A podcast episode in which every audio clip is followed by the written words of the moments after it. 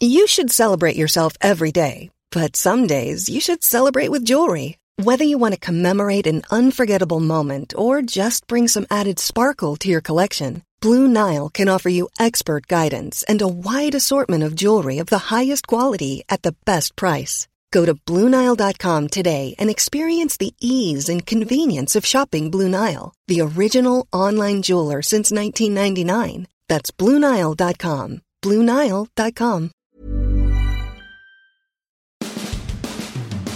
So how has John Lynch been able to build a Super Bowl team in three years when the Bucs haven't made the playoffs in the last 12? And how would you rate Bruce Arians' first season as the Bucs head coach? Why should someone continue to devote time and money to baseball when the results have been so fraudulent? And what will Charlie Morton have to say about the Astros cheating scandal? We've got all your mailbag questions answered 100% correctly on this edition of Sports Day Tampa Bay. I'm Rick Stroud the Tampa Bay Times, along with producer Steve Versnick. Hey, before we get to some of your questions, which uh, look like they're they're pretty good ones tonight, uh, let's talk about the uh, Baseball Hall of Fame. If you listened to the podcast yesterday, Marc Topkin of the Tampa Bay Times uh, revealed his ballot for the Hall of Fame and and his predictions, and he got it right in the sense that uh, there were at least two of the guys that he voted for, and only two, as it turns out, to be named to the uh, Baseball Hall of Fame. Derek Jeter of course, got in elected to in his first year on the ballot. And here, get this: he was one vote, just one vote shy of it being unanimous. Does that, that mean something? does that mean Mo Rivera is now the greatest Yankee of all time since he's the only yes. one to be unanimous in the Baseball Hall of Fame? Uh, yeah, greatest uh, not just Yankee, maybe baseball player of all time himself. But I mean, can you? Somebody asked, uh, are they going to find this guy, or is this guy? Did he do it? You know, uh, whoever he or she was that um, you know, wanted to be known forever and a day as the person who did not make uh, Derek Jeter a unanimous choice. My guess is that's not the case, but if that individual's uh, identity is revealed, God help him or her for the rest of their lives because the entire state of New York and most of New England is going to be coming after you. Um, so I hope I hope it, you know that that person remains anonymous. I don't understand. I don't understand the mentality of people say he's not a first ballot. He's a Hall of Famer, but not a first ballot. Hall. You're either a Hall of Famer or you're not.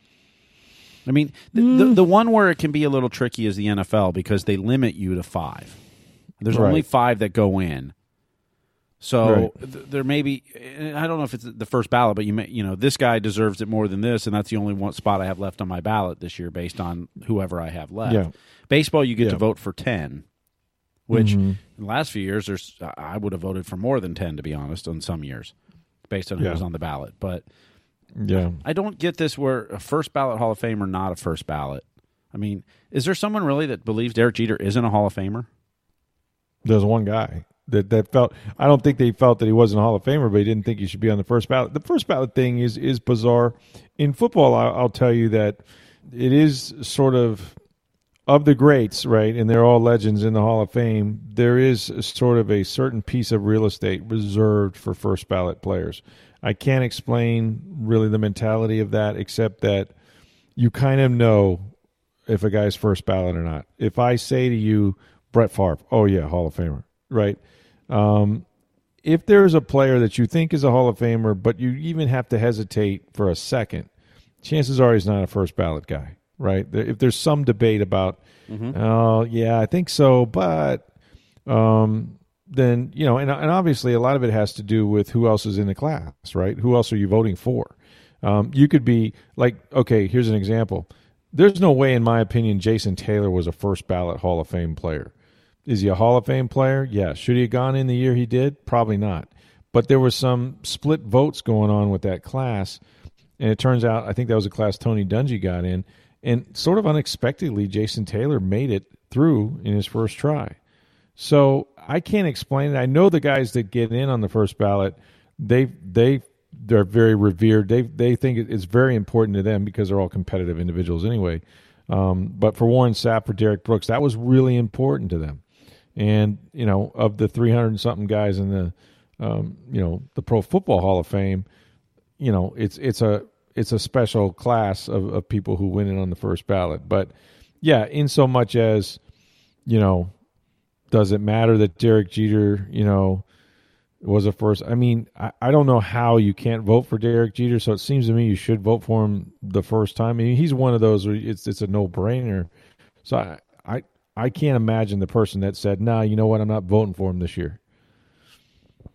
Yeah, I just I just think it's like I said, it's just one of those. You know, look, I mean, the question at the top of the ballot, and I don't have it verbatim, but it's who do you think should be in the Hall of Fame? It's not right. check box. Who do you think yeah. should be in on their first year or this year? This year, right? You know, right. It, you're a Hall of Famer or you're not. Now, in football or in, base, in, baseball, in baseball, you're, you're limited to ten votes. So if you think there's twelve, you've got to pick which ten yeah. you're going to pick. And and not everybody can agree, I guess. But like sure. uh, since the ballots are all different, if you know in baseball the requirement is seventy five percent of the ballots. So there may be seventy four percent of the people agree that you're a Hall of Famer the first time out but there's maybe 1%, or in the case of Jeter, like, you know, he was one vote shy of being unanimous. But so there's a percentage you have to achieve. And when you vote 10 players, not everybody's going to agree on the same 10, you know? Oh so, no, I, I get the I, not agreeing part. I just don't get the. I'm not voting for him this mm-hmm. year because he shouldn't be a first ballot guy, but I'll vote for him next year. Yeah, that's People what I do. That, get. I mean, if, if you're limited, if you think there's 12 and you can only vote for 10, okay. I, there's yeah. the limits of the ballot, and that's the rules. The NFL, you can only put five in at a time. So I understand right. that. I just don't get the whole, you know, I'm not voting for him this year, but next year I will because it's his second year. Yeah, they do that, and they, and they even at least in the Pro Football Hall of Fame, they even go one step further and say, you know, this guy he's he may not get in this year, but we got him penciled in two years from now. It's like how do you, you know who's in, who's the gatekeeper here? Like who decides that you know oh he'll be in the class of twenty, you know twenty twenty six? Like what? You know but there's actually guys who make study of this that are voters on the committee and they sort of you know try to convince other voters that this is the cue and this is how it should go. And you know um, we got a log jam at offensive line so we need to get some offensive linemen through. I mean actually those are the discussions that, that go on uh, in and outside of that room. So we'll talk about the the pro football hall of fame. Not that as familiar with the baseball hall of fame um, but Larry Walker, I don't know if you saw earlier in the day, he tweeted out that, well, it looks like I'm not going to make it, folks. I just want to thank everybody that voted for me. what was that? Some some uh, Canadian uh, uh, self protection there. I mean, what was going on there? Yeah, I, yeah. I don't know if it's just the you know just preparing myself for the worst news because this was his last year on the ballot. If, if yeah. he didn't make it in this year, then he has to wait for the I forget what they call it now. It used to be the old timers committee and the whatever seniors else, committee or whatever. Now yeah. it's like the game of tomorrow committee or yesterday. I, I don't. Know, who knows? But yeah. he was going to have to wait a couple years to get on that ballot, like Harold Baines did, which is why we think Fred McGriff will. If, if Harold Baines made it, Fred McGriff should make that committee no problem. But um, right, you know, I don't know if it's just either that or you know some people told him or played a practical joke on him. Who knows? But yeah, yeah, maybe he maybe he was led to believe that. Um, when you know the guys who didn't get in, it didn't really they didn't really move the ball very much or kick the can down the road, whatever you, uh, cliche you want to use. But Barry Bonds and Roger Clemens did not gain very much. I think about a about a percentage and a half each. They're um, at about sixty percent, just over sixty percent. They've got two years remaining right. on the ballot, so next year and the year after is their last two chances mm-hmm. before they go to the you know the whatever committee. committee. But yeah, so. Right you know, can they make up 14, 15% in two seasons? Mm, maybe. Uh, unless, you know, unless uh, I, I don't see it, unless some voters are just saying, you know what, I'm going to put him in, but I'm going to make him wait as long as possible. And so I'm going to wait to the last be. year to vote and, and, finally put him in. You know, kind of like Larry Walker kept building up steam, like building Walker. up steam, and mm-hmm. just made it this year. Although he was a little closer mm-hmm. last year than where they're sitting, but you know, maybe mm-hmm. some of those Not guys are so. saying, "Look, I'm going to punish Barry Bonds and I'm going to make him wait the full ten years before he gets my vote. I don't know. And that well, that could be because when I, as I look at Larry Walker back in 2017, he was at 21.9 percent, and then um, you know his, his final push was a year ago. Um, well, this year he went from 54.6 percent to 76.6, so he rose more than 20 something points yeah, in, in his last year but it was his last season. I think that does matter. You know, you talked about why our guys first ballot. Well, how come they wait till the last ballot? Yeah. but um, rather than rather than have a committee deal with it, which is like you know, couple legacy guys, couple players, couple me you know, they they have a, a certain committee that does it. Well, and Marc um, brought up some good points on Larry Walker yesterday on the podcast about he gets kind of that rap of he played at Coors Field and so his numbers are mm-hmm. inflated. But if you really yeah. look at, at, his stats and even some of the advanced metrics, it's not you know his performance was not just that at all. Right. I mean, right. you know that he was a you know, and Marc said, "Look, I didn't realize how good of a player he was." mm You know, you you know he's a good player, but when you start really analyzing, and so maybe some voters the last couple years are starting to realize that as the push was made and said, "Hey, you know, maybe I didn't give him enough credit, or maybe mm-hmm. I was mm-hmm. biased in, you know, he played in Colorado, so uh, you know, I, I, how do I trust those numbers?"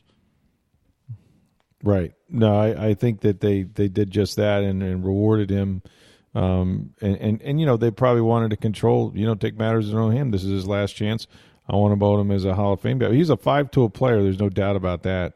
Um, I think the guy had like four or five seasons where he hit over 350, I think, or maybe four seasons where he hit over 350. Won batting titles, Gold Glove guy multiple times. Um, um, you know, could steal bases. I mean, he he really was a great player and and the, one of the best Canadian players that ever lived, obviously. So yeah, it's cool that uh, that he was sort of overwhelmed, and um, I don't know if you saw his reaction, but uh, earlier in the day, like I said, he didn't think he was going to make it. So another guy that's getting close is Curt Schilling. Um, he's around seventy percent or just there over. Yeah, he's at seventy percent. He um, saw his in, he saw an increase from sixty point nine to seventy. So that you know that that's by comparison, that's you know higher than a lot of guys were in year eight uh, higher than Walker, higher than you know Tim, uh, you know Raines, uh, higher than a lot of guys.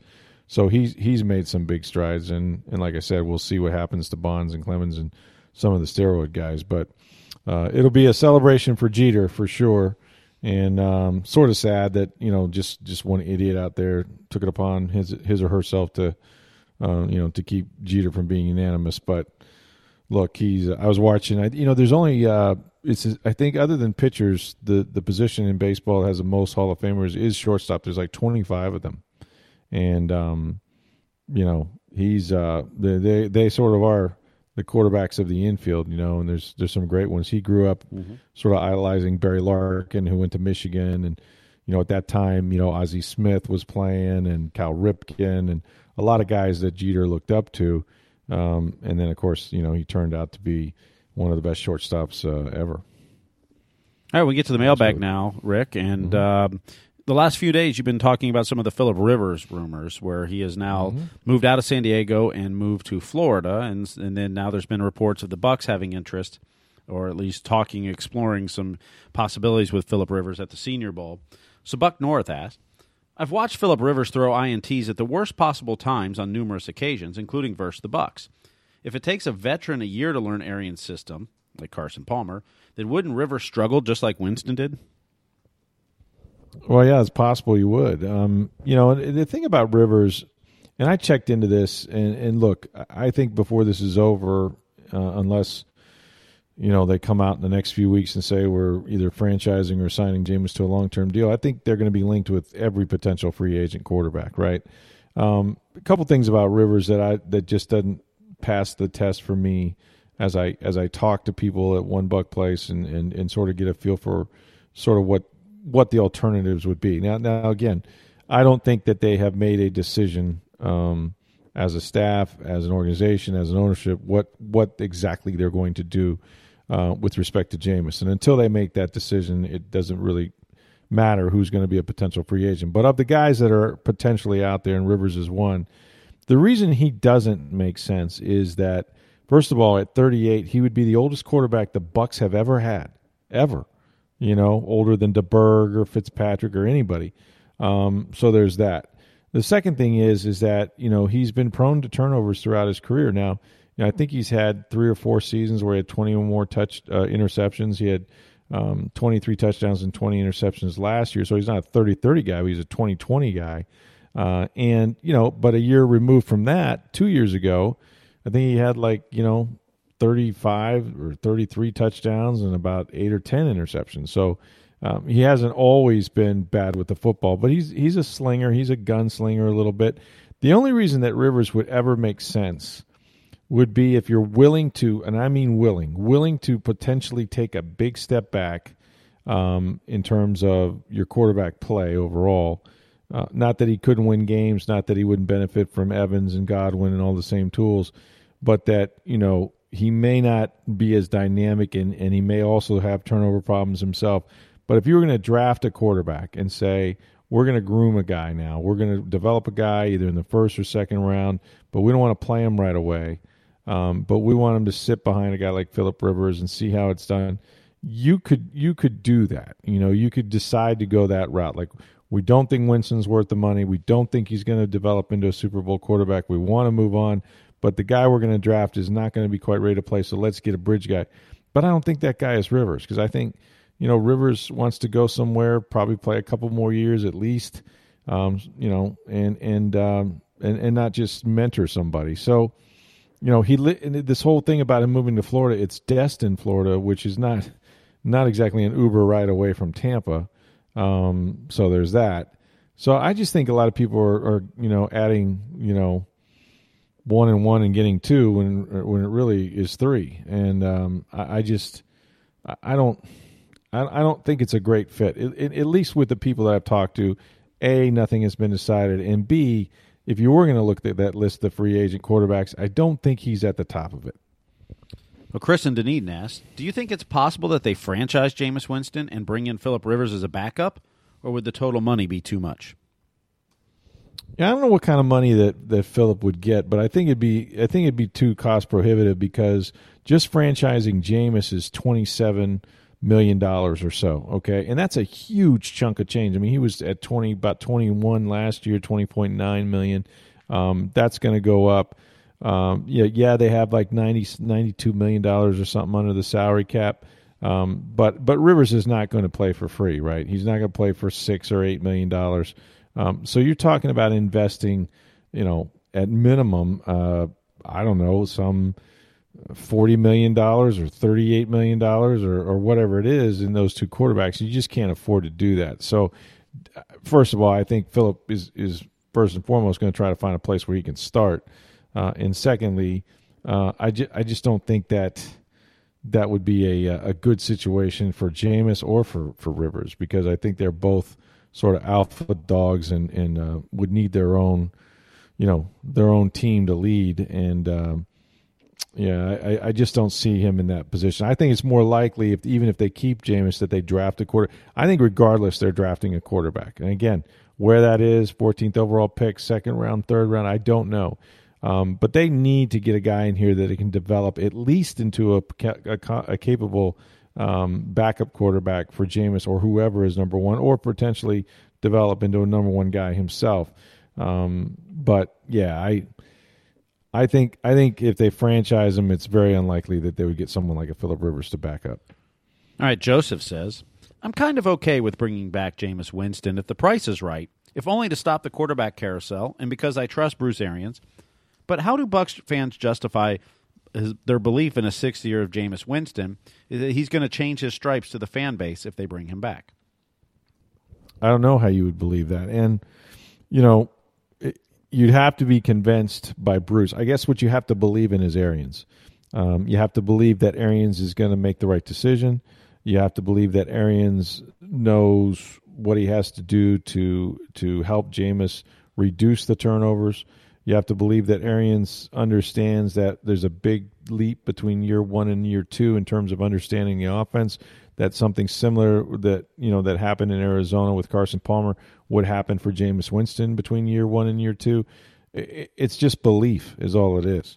Um, there's no evidence that will it will change because it hasn't changed in five NFL seasons with three head coaches and you know a couple of different systems that he's been in.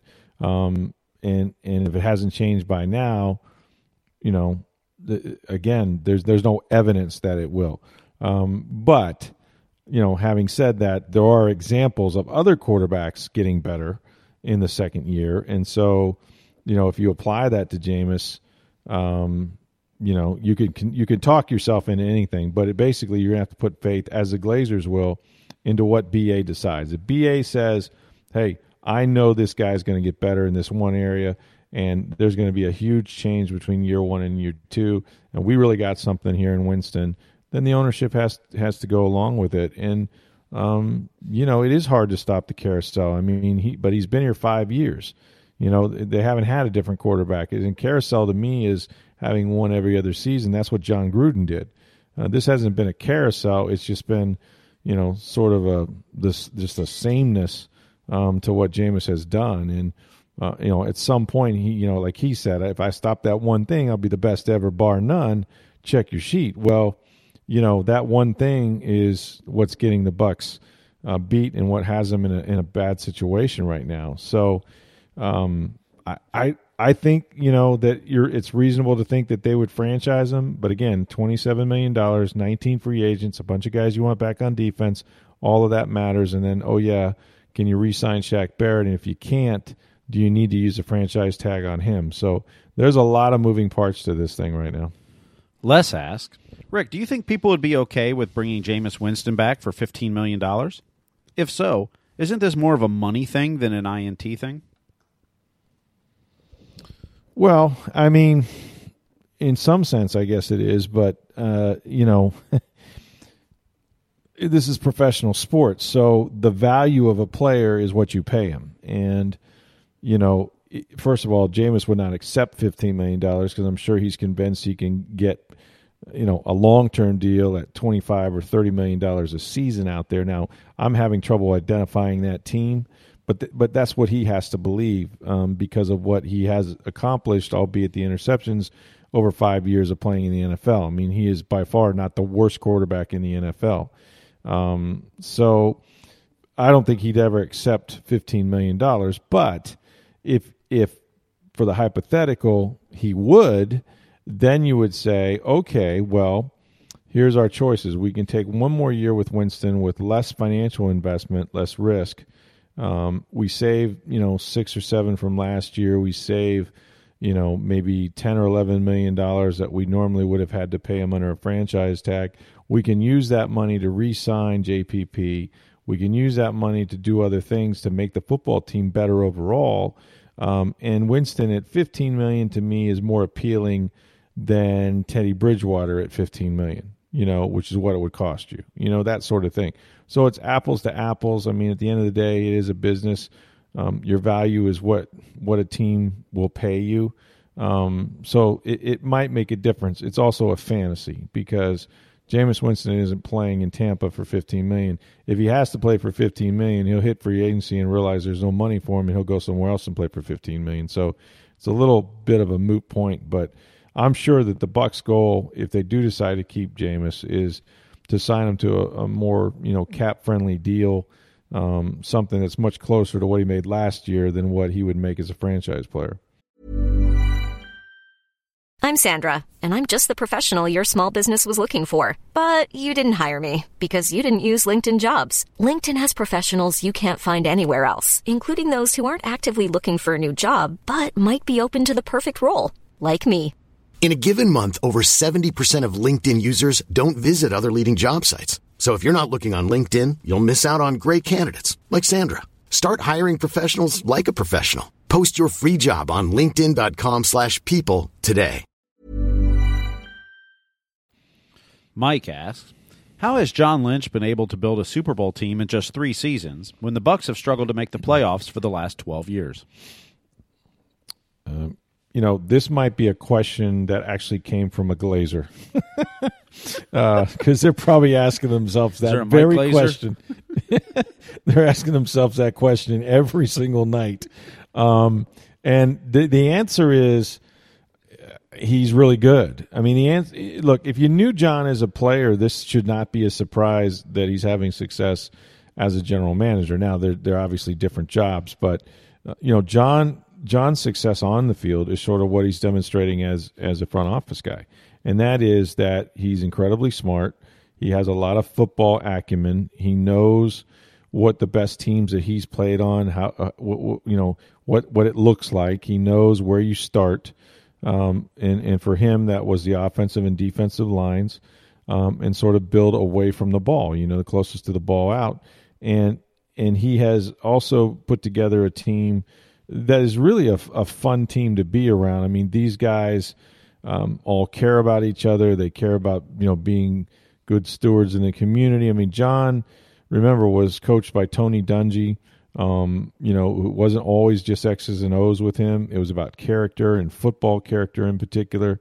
The guys, you know, being selfless and not worried about stats and and all that sort of thing. And you know, he's built a culture there. Um, he had some breaks along the way in that, and, and other people could have done this, but you know, he got he got the quarterback. He got Jimmy Garoppolo uh, for a second rounder, and then unfortunately for him, Garoppolo blew out his ACL, but that put him as the number two draft, you know, team in the draft, and that's how they got Nick Bosa. So he's had some some tough breaks, and he turned them into uh, opportunities, and he's done well with it.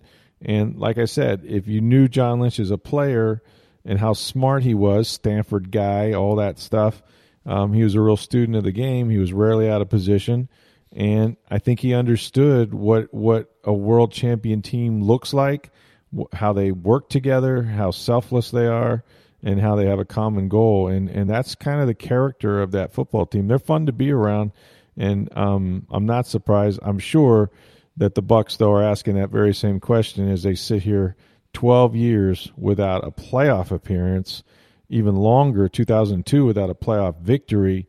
And and John's not the only GM by the way that has won since the Bucs were really successful. Remember Jerry Angelo went to Chicago and went to a Super Bowl with Lovie Smith.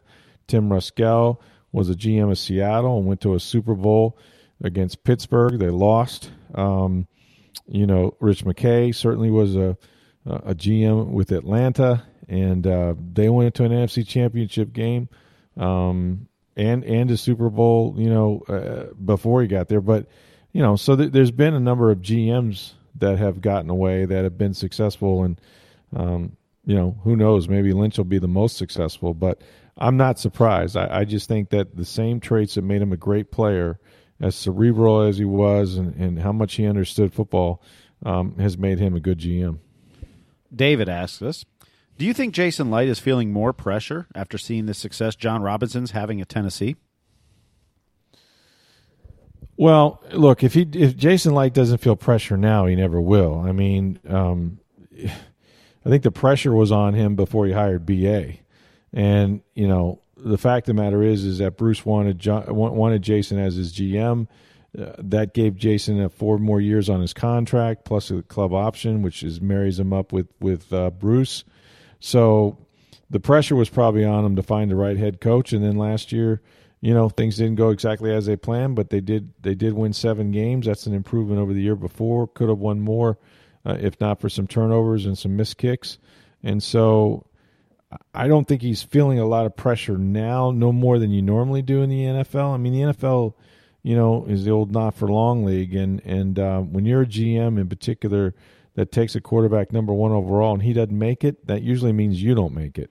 Um, maybe he'll outlive, uh, at least his career in Tampa Bay may outlive Jameis Winston's because I think now, um, even though very few GMs get to draft two quarterbacks, you know that could be the case if the ownership and BA decide to move forward.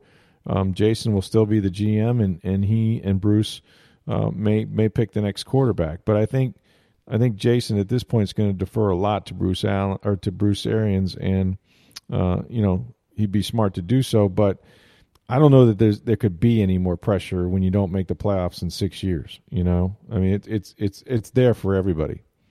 Steve asks, the Bucs have 19 pending free agents. Outside of the quarterback and defensive line positions, who do you think the Bucs should focus on re-signing? It's a really good question, except that uh, you know within the question is the answer, and that is almost almost exclusively the free agents they're going to focus on do play on the defensive line or quarterback. So very hard to separate that. I mean, when you have so many defensive linemen that are up this year, you know Jason Pierre-Paul and Ndamukong Suh and Carl Nassib and Beau Allen. I mean, there's just everybody. Shaquille Barrett. Sha- you know, starting with Shaq Barrett, right? Everybody except for Vita Vea, it would seem. So, you know, Bruce laid it out one, two, three, four. You know, in some order, it's Shaq Barrett, and then you got to deal with Jameis, right? Um, and then he said Jason Pierre-Paul would be probably right there next, and then oh yeah, we don't want to forget Ndamukong Suh, and you know, and so that's sort of how he's laid it out. You know, one, two, three, we want all of them.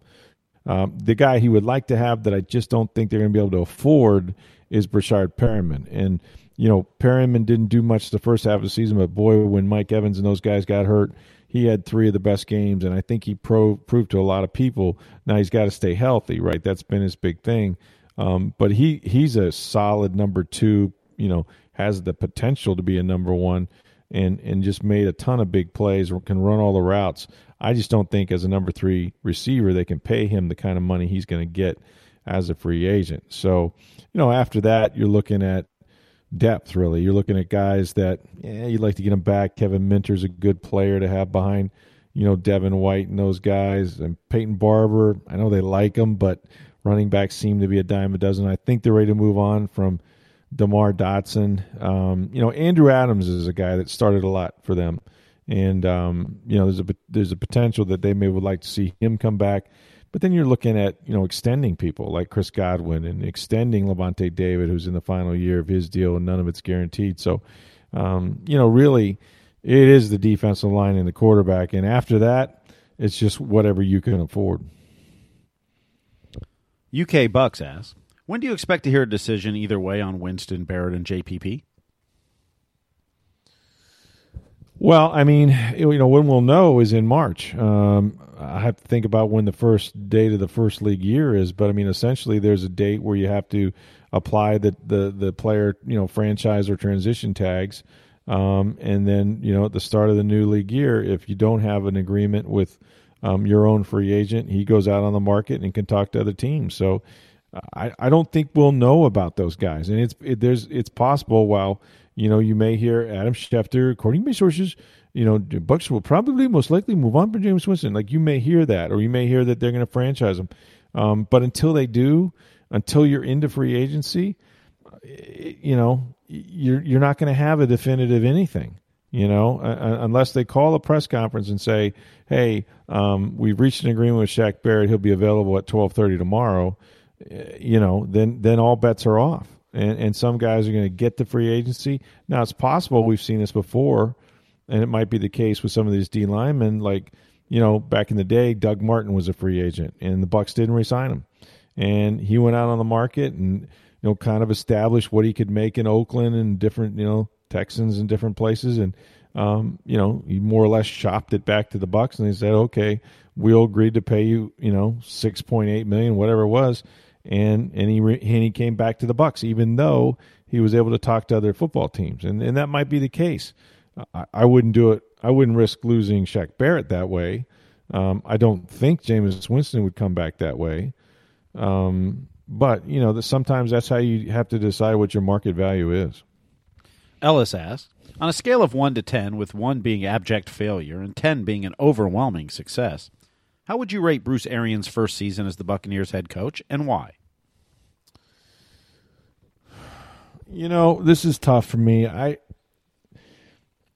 remember that they set the expectations, right? And the expectation, or at least we heard from Bruce Arians, was this is not a rebuild, it's a reload. Well, turned out to be a little more of a rebuild than they expected, especially on the defensive end. And that's okay. I, I just think that there was a whole lot of bluster in the beginning, and he, I don't think he truly knew or anticipated that you know he had a quarterback that would go out there and turn it over with 30 interceptions. Now, you know, all that said, I still think it was a successful season, and the reason is it's very hard to dig out at at two and six. Really hard to dig out of that hole, and these guys made it back to seven and seven. And I'm here to tell you, that's that's a monumental achievement. Um, and and the way they did it was not smoke and mirrors. They all got better, and they got better together, and they got better on defense, and particularly in the back end. And you saw guys how far Sean Murphy Bunting and Jamel Dean and some of those guys came this year. Uh, and it was legit. I mean, they stopped the run all season long. They did, you know, Jason Pierre Paul, when he came back and got in shape, you know, he wound up with eight and a half sacks in 10 games. I mean, Shaq Barrett took off. So um, there were some real successes, especially on defense. But the reason the reason why they don't get graded higher is because Bruce Arians was brought here to do what? Save Jameis Winston, fix Jameis Winston, and he didn't do it you know, yeah, he threw for 5,109 yards and, you know, 33 touchdowns, but the interceptions went up, the fumbles were up, and you just can't win football games that way. So uh, they won seven games. I mean, you know, seven out of 10, 70%, that's a C. So I would say it's about a seven. Um, could have been an eight or even a nine if they won the last two games. they wouldn't have made the playoffs. But nine and seven sounds a lot better than seven and nine. So I'm going to give it a seven out of a scale of ten. All right, we'll switch subjects here. And Harrison asks, as a 28 year old baseball fan, I've witnessed the steroid era and now the sign stealing scandal. Why should I continue to devote my time and money to a sport whose results have often been so fraudulent? Well, I would tell you it's the best game ever played because I'm just a baseball guy. I'm biased. I mean, why? Because it's the best game. Um, look, Major League Baseball's done itself no favors, and and you know the slow pace of play that that, that we've talked about, the declining. Um, you know, interest uh, demographically from from younger people. I mean, all that's real, and you know the steroid era certainly didn't help baseball in the end. It helped them at the time. The owners all thought it was cool, and you know looked the other way, and they were making tons of money because chicks dig the long ball. This this sign scaling thing. I was asking Tom Jones, who we're going to have on the podcast tomorrow, uh, and Friday. we can talk. We'll have him this, on Friday or Friday. I'm sorry, yeah, Friday. And and we were kind of talking about it. and We'll talk to him about it again, but. Um, we're trying to put in perspective. Like some people think this might be the, outside of the Black Sox, right? Where you had a, you know, you know, eight guys on, on, on the on the Chicago White Sox that literally threw a World Series, which is unimaginable. Um, you know, I mean, this is this is bad in so many ways. You know, like uh, I think there, and I don't know who was quoted saying this, but somebody said like, if you know he's a pitcher and he would much rather face a dude all hyped up on steroids than some guy who wasn't taking steroids but knew everything you were going to throw before you threw it. Like you got a much better chance of getting Mr. Steroid out and you know dealing with his occasional, you know, uh, performance enhancing blast versus a guy that can just sit back there and know everything you're throwing. So from that standpoint, you'd say this is the worst. So, but but how do you give your how do you give your love to him? I don't know, man. I think you got to love the game, and I think you have to hope that better days are ahead. You know, and and you have to hope that this is a good thing that it came out, and that now Major League Baseball will stay on top of these teams. By the way, I don't I don't agree with this. I've heard people say, "Well, I think everybody cheats." I don't think that's I don't think that's true. I, I don't think the Rays do it. I don't think anybody on the Rays would would attempt to do it. Um, and I think there's probably a lot of teams that would never consider it. I don't know how deep it goes. We'll see if the Red Sox were doing it. We'll see if there's some other teams, but um, I I really don't think it's as widespread as as maybe some you know critics of baseball may believe. At least maybe I just want to believe that this isn't like the steroid thing where like everybody was doing it. Well, how do you know who was stealing signs? Everybody was stealing. Not this way. Not electronically. Not with the banging of the cans and the possible buzzers in the uniform. I mean, who knows how they did it, but um, I I really don't think that it's widespread. And so, you know, for that reason, I mean, if it can be contained, if it's Houston, Houston's the one that's going to suffer. Um, but listen, I it's bad for baseball. I get it if it turns you off, and and that's that just shows you how much work baseball has to do to regain some of that trust. Jen DeWin asks, with FanFest and spring training around the corner, do you think Charlie Morton will admit or deny the Astros' ways of cheating? We were talking about this too today at lunch. I had a great lunch, by the way. Um, and the thing about that is, is he could go one of two ways, I suppose. I mean, if I were advising Charlie and I wanted him to get out of this hot mess, and I didn't want him to be completely honest, or at least you know open the Pandora's box, I would say, "Hey, Charlie, here's what you say." Yeah, you know, I heard about it, and the thing is, um, my job is to go out there and get guys out, and you know, you can look at the tape. I can't hit, and and was never up there anyway. So I didn't benefit directly from it. You know, I'm just focused on getting guys out, and and you know, my offense goes out there and gets runs. However they do it, they do it. You know, I can't tell you whether it helps them, hurts them, um, who was doing it. I really don't know because I was over on the bench you know, looking at the next three hitters I had to face and going over, you know, some things with my catcher. I really wasn't locked in on that part of the game. I play defense, they play offense. I mean, that's sort of how I would say, hey, Charlie, just kind of dirt, dart around the subject. And you don't have to say you didn't know about it, but you also don't have to say you participated, you know? Um, but they haven't heard from the Rays yet. they know Charlie has to address it, but whether that's in a giant group setting, you know, or if that's going to be, you know, more of selective, uh, you know, talk to this guy but not that guy, or you know, or I'll stand up there the first day and answer, you know, make a statement as opposed to answering questions. It just gets you into more trouble. We don't know how he's going to handle it. We know he's going to speak, but we're not sure how he's going to handle it. I think it's a really good question. Um, you know, and, and I'm not sure. I'm not. I guess he'll. My guess is just sort of what I've gathered from watching him and his character is he'll be as honest as he can be. I I don't think he's going to tell you that it was, you know, something he had trouble going to sleep at night about. But if he knew about it, I think he'll say he knew about it. But I also think that he'll quickly, you know, shift the topic to what his job is and what his participation is in this scandal, which is zero, um, and and just make clear that, you know, uh, I go out there and attack my job the best way I can, and what other people do, you know, is sort of out of my control. Thanks for the invite to lunch, by the way. Sorry. You were in Orlando. What do you want me to do? Yeah, that's we true. Were, I, am at the Pro Bowl right now, so yeah, I'll be there tomorrow. Don't or don't worry. As we tape this podcast tonight, when you guys, by the time you guys listen to it, I'll either be on the road or I'll be almost there. So yeah, a couple days coming up at the Pro Bowl. We went to Ford's Garage. They should be a sponsor of this podcast. But um, yeah, me, Tom Jones, and Rodney Page, and it was kind of a good discussion, man. We talked about like I'm not sure they didn't write a couple of these questions tonight, to be honest with you. Excellent. Well, a couple more thoughts. That's the, for the questions. But did yeah. you see the new um, rule they're experimenting with at the Pro Bowl for onside kicks? I haven't seen it. I'm not. I, you, you, we mentioned it briefly before we went on this podcast. I'm not sure I'm in favor of it. But we go over this again now. If you, you instead of an onside, this is in lieu of attempting an onside right. kick. Well, right? in the Pro Bowl they don't do kickoffs. So right. they didn't do that last year. They're not going to do it again this year. They but, just put the ball at the 25. Yeah. But they are going to give you an option to do an onside kick. But instead of an onside kick, you get the ball mm. at your own 25 yard line. Mm-hmm. It's fourth and 15, essentially. You have one yeah. play to make 15 yards. If you make it, you keep the ball. If you don't, mm-hmm. the other team gets the ball wherever the play was stopped. So it's essentially fourth and 15 from your own 25. Yeah, you know, I don't know. I mean, the odds have got fourth and 15 odds have to be, I'm guessing, less than 5%, right? I mean, I, I but I'm think thinking it's, it's, probably more than what the onside kick percentage. But probably a greater percentage than onside kicks, particularly so, if you can get a pass interference call.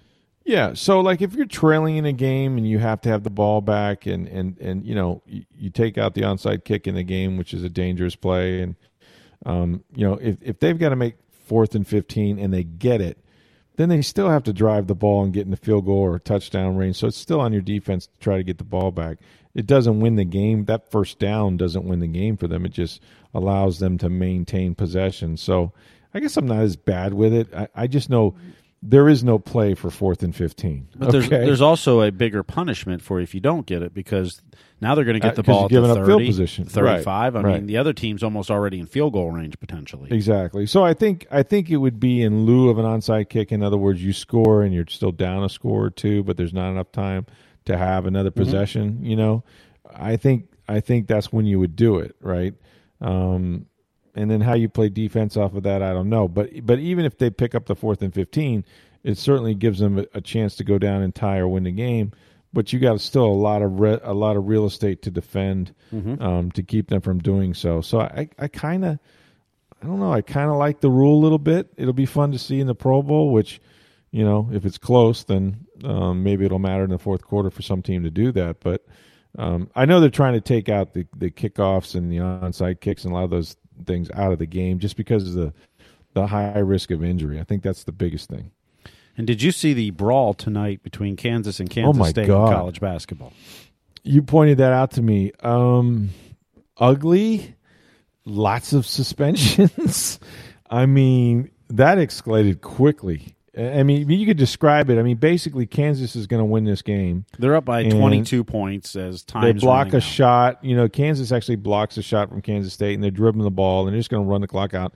And a Kansas State dude steals the ball, and he takes it down, and he goes up for a layup, and it's blocked and then the guy that blocks it kind of taunts him, kind of stands over him, stands over him, and was absolutely taunting him. Yeah, it was just gross. And then and then then I don't know if the guy pushed him through a punch. I don't know who threw the first punch, right? But it got ugly.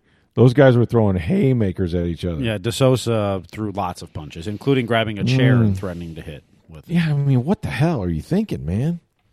I mean, you could get arrested. You could get arrested for what he tried to do there. I mean, it, it brings you back to you know the malice at the palace.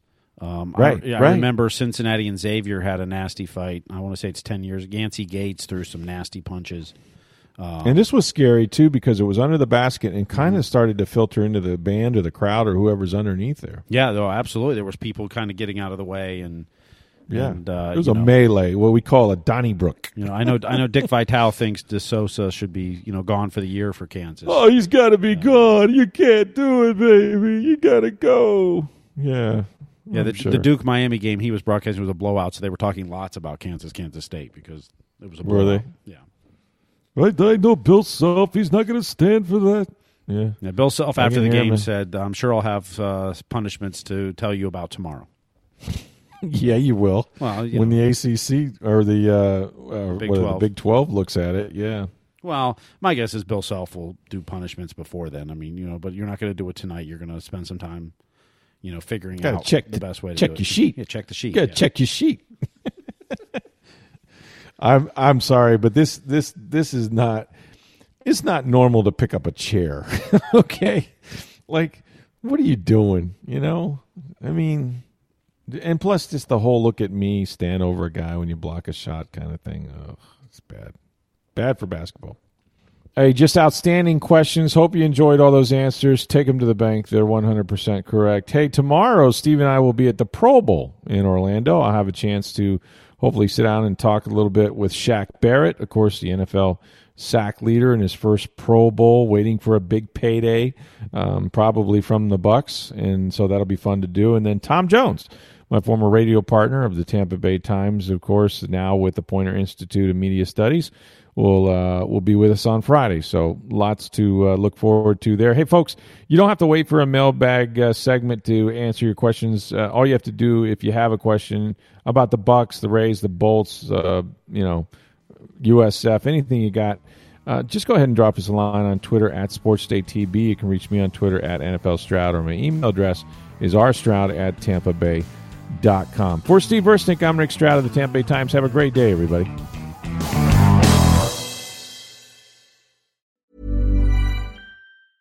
Hey, it's Danny Pellegrino from Everything Iconic. Ready to upgrade your style game without blowing your budget? Check out Quince. They've got all the good stuff shirts and polos, activewear, and fine leather goods, all at 50 to 80% less than other high end brands. And the best part? They're all about safe, ethical, and responsible manufacturing. Get that luxury vibe without the luxury price tag. Hit up quince.com slash upgrade for free shipping and 365 day returns on your next order. That's quince.com slash upgrade.